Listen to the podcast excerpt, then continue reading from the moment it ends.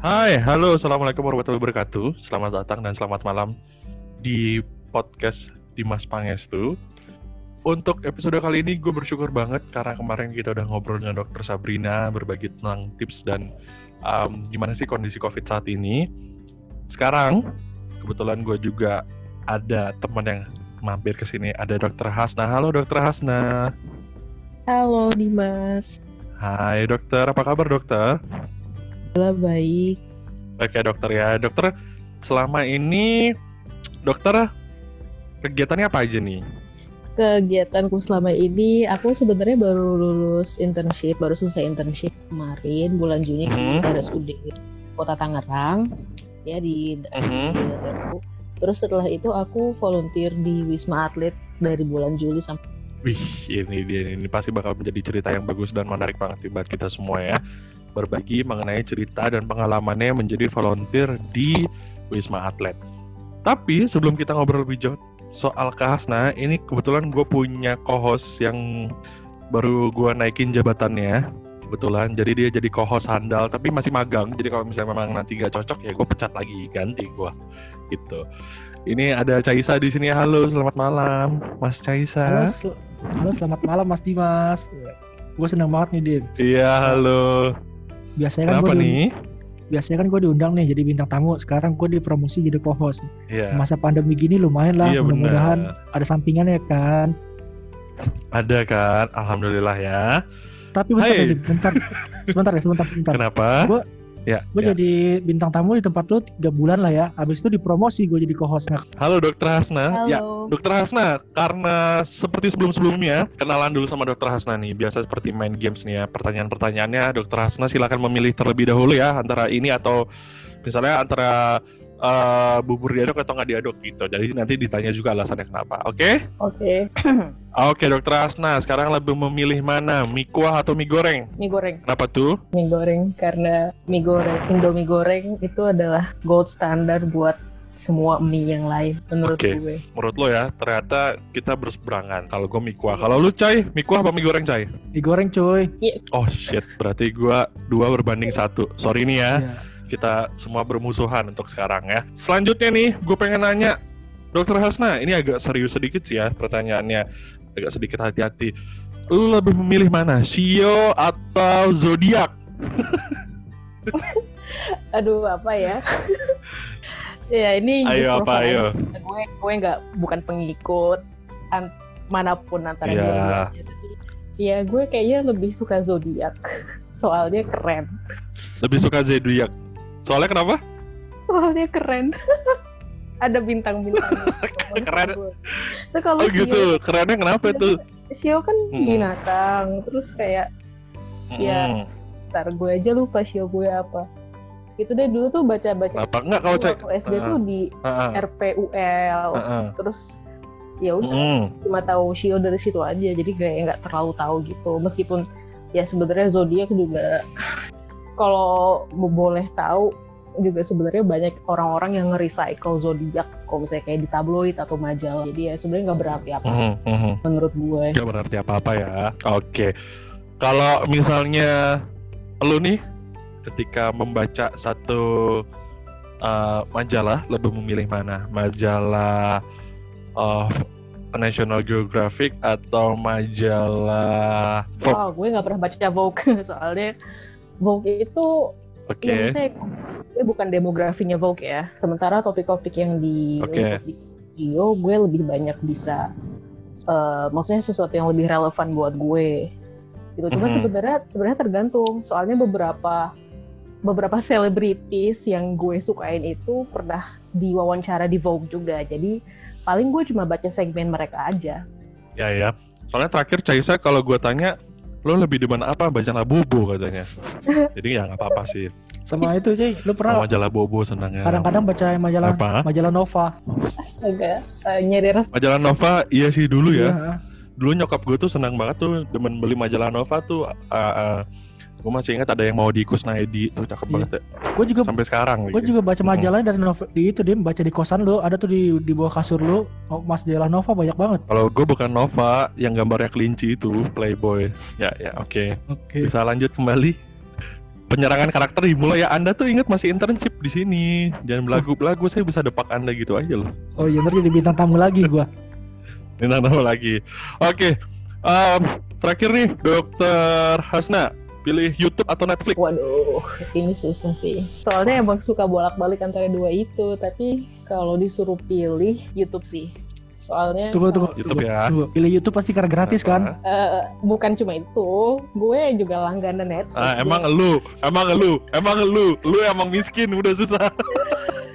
Tapi konten-konten Kenapa Dokter Hasna? Silakan silakan. gue kalau di Netflix tuh sekarang kerjaannya cuma nonton Friends doang. Paling eh, beberapa film lain, tapi gimana ya kayak sekarang tuh susah aja gitu pengen mencoba sesuatu yang baru.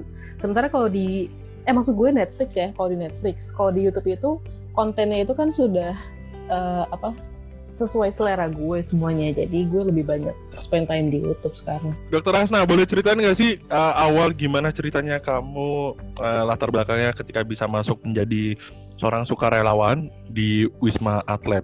Dari kamu mulai uh, lulus kuliah sampai dengan uh, terakhir kamu di Wisma Atlet. Wah perjalanannya jauh juga ya yang harus diceritain dari lulus kuliah. Dari lulus kuliahnya lulus kuliah S1 atau lulus dokter nih? Um, ya boleh dari lulus dokter deh sampai dengan kamu bisa masuk di Wisma Atlet, lalu kondisi di sana bagaimana, lalu ceritakanlah semuanya. Nanti kita ngobrol-ngobrol dari sana aja, oke? Oke. Eh, aku lulus dokter tahun 2018 ya tahun 2018 itu ya pokoknya yang sumpah dokter itu namanya. Terus eh, sebenarnya aku harusnya udah bisa memulai internship. Oh jadi gini perjalanannya itu setelah koas itu kan kita disumpah dokter. Setelah sumpah dokter itu kita nggak bisa langsung kerja. Jadi kita tuh satu-satu dokter umum, tapi kita belum punya yang namanya STR atau surat tanda registrasi. STR itu adalah semacam SIM para dokter kalau misalnya mau praktek. Untuk mendapatkan STR ini kita harus mengikuti program yang namanya internship. Internship dari Kementerian Kesehatan. Ini wajib buat semua lulusan dokter umum yang mau mendapatkan STR. Karena kalau misalnya nggak punya STR itu kita nggak bisa praktek maupun mau praktek pribadi di rumah sakit, di praktek sendiri atau praktek di rumah sakit itu kita nggak bisa. Nah, untuk internship ini tuh dia itu eh, ada namanya wahana internship atau rumah sakit yang sudah dipilihkan oleh Kemenkes untuk kita melakukan internship. Jadi nanti titelku adalah dokter internship gitu. Eh, pemilihannya ini online, jadi kayak rebut-rebutan gitu, yang internetnya paling bagus, yang bakal bisa. Soalnya eh, jumlah yang bisa peserta internshipnya itu tiap gelombang itu terbatas. Satu tahun itu pendaftaran internship dibuka empat kali. Dan waktu itu seharusnya aku daftar internship bulan November tahun 2018 tapi karena waktu itu aku masih eh, di Jogja karena ada karena aku bantu penelitian salah satu dokter di sana jadi aku mundur. Dan juga aku ngejar internship yang bisa ditinggal di rumah supaya nggak usah ngekos ngekos lagi. Jadi sekitaran Jakarta dan Tangerang gitu dan kebanyakan tuh wahana-wahana yang buka itu di daerah-daerah. Jadi aku nunggu aku mundur internship sampai aku bisa mulai internship itu bulan eh, Mei Juni tahun 2019 nah internship itu lamanya satu tahun. Tiga bulan kita di puskesmas dan enam bulan wait sembilan bulan. Sembilan bulan itu kita di rumah sakit eh enggak deh empat bulan sama 8 bulan empat bulan puskesmas 8 bulan di rumah sakit nah aku baru selesai internship itu kemarin di bulan Mei pas banget sama rumah sakitku tuh baru jadiin rumah sakit rujukan COVID. Cuman waktu pas saat itu tuh kan masih awal-awal pandemi dan kita internship belum diperbolehkan untuk megang eh, pasien COVID kan waktu itu juga dari dari Itu bulan apa tuh, Hasna? Berarti bulan Maret, eh, Maret bulan ya? Maret. Oke, Soalnya oke. aku juga waktu Aha, pas aha. bulan Terus, Maret itu sempat internship di rumah selama dua minggu. oke. Tapi itu di mana? Tangerang. RSUD. Tangerang. Bentar, bentar, bentar. Oke. Hasna, oke. itu milih Tangerang karena biar nggak ngekos atau ngontrak lagi ya? Iya, Iya sepakat gua. Satu, Ya, karena- satu kita. Satu. Iya, ya karena memang soalnya ya karena memang kan dia ini orang Tangerang, mata uang aja tang sterling kan. oh beda ya Dim. Sebenarnya Beda. Jadi satu rupiah tuh berapa tang sterling gitu. Pokoknya murah lah mata uangnya. Gitu. Terus terus terus. Mhm. ya udah jadi sempat di eh, karantina dirumahkan selama dua minggu soalnya waktu itu ada uh, pas rumah sakitku belum jadi rumah sakit rujukan COVID ada satu pasien di langsung semua uh, men, uh, apa menerapkan protokol baru. Terus habis itu kita akhirnya ditunjuk sama wali kota Tangerang untuk dijadikan rumah sakit rujukan COVID. Nah sejak saat itu sebenarnya dokter internship udah nggak banyak berinteraksi dengan pasien. Kita akhirnya dialih tugaskan di bagian hub. Tapi kita tetap uh, berinteraksi kayak kita tetap uh, kerja, tapi kita nggak uh, terlalu banyak kontak dengan pasien COVID karena waktu pas itu dari Kemen, dari Menteri Kesehatan belum memperbolehkan dokter internship. Berbeda dengan sekarang karena sekarang justru dari dokter terawan kan kita tahu ya, ya. kalau 3.500 dokter disiapkan ya, ya untuk menangani COVID dan juga dokter-dokter internship gitu. Cuman okay. uh, abis itu uh, wisma mm -hmm. itu baru buka bulan April kan, sekitaran bulan April.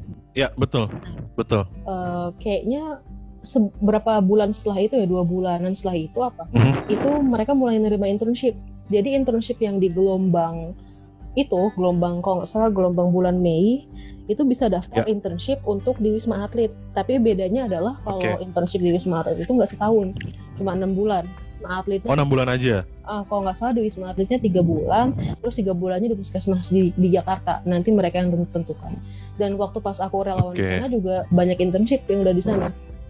Oke, tapi sebelum kita jalan jauh ke sana, boleh ceritain nggak sih waktu awal bulan Maret ketika ada salah satu pasien datang dengan COVID, bagaimana uh, penanganan atau kondisi di sana, bagaimana um, penanganan dari rumah sakit, lalu dari pemerintahnya, lalu juga um, apa ya, bagaimana um, feelsnya tuh di sana tuh seperti apa sih? Apakah panik semuanya? Apakah kaget? Apakah tidak siap? Atau bagaimana? um, aku ini bicara dari sepengetahuanku ya karena waktu pas pasiennya itu kita terima bukan aku yang lagi jaga. Pasiennya itu masuknya lewat IGD gitu dan waktu itu sih uh, awalnya kita belum ada kecurigaan ke sana gitu. Cuman habis itu uh, pasiennya sempat uh, keadaannya mulai memburuk terus habis itu di, uh, kita swab dan ternyata tuh waktu itu swabnya juga kita kirimnya ke dinkes soalnya mereka yang bisa ngelakuin di rumah sakit di rumah sakit tempatku internship kemarin belum ada fasilitas swab belum ada fasilitas PCR untuk swab gitu. Jadi emang menunggu beberapa hari dan akhirnya uh, ternyata positif. Dan habis itu akhirnya kita rujuk pasiennya dan waktu itu emang sih ya beberapa staf di rumah sakit khususnya yang waktu itu kontak langsung dengan pasiennya kan waktu itu kita belum belum pernah ada pasien COVID sebelumnya, jadi anggaplah ini pasien zero ya, pasien pertama banget. Ya, ya agak panik sih bisa dibilang iya dan sejak saat itu kita mulai mulai apa memperketat protokol dan langsung di itu yang kita dirumahkan itu kita dikarantina selama dua minggu kayak gitu dan sementara pihak manajemen uh, mulai mencoba untuk uh, mengatur protokol yang baru dan kan sempat uh, sempat tutup juga poliklinik kita waktu sana. Ya.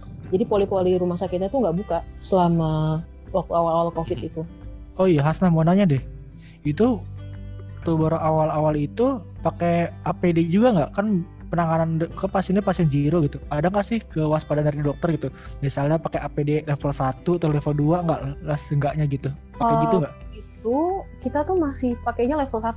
Kalau APD itu di rumah sakit kita pasti pakai dan paling enggak itu level 1. Jadi uh, aku waktu itu kan jaga pas aku lagi dijaga di Bangsal, aku lagi stase Bangsal kan.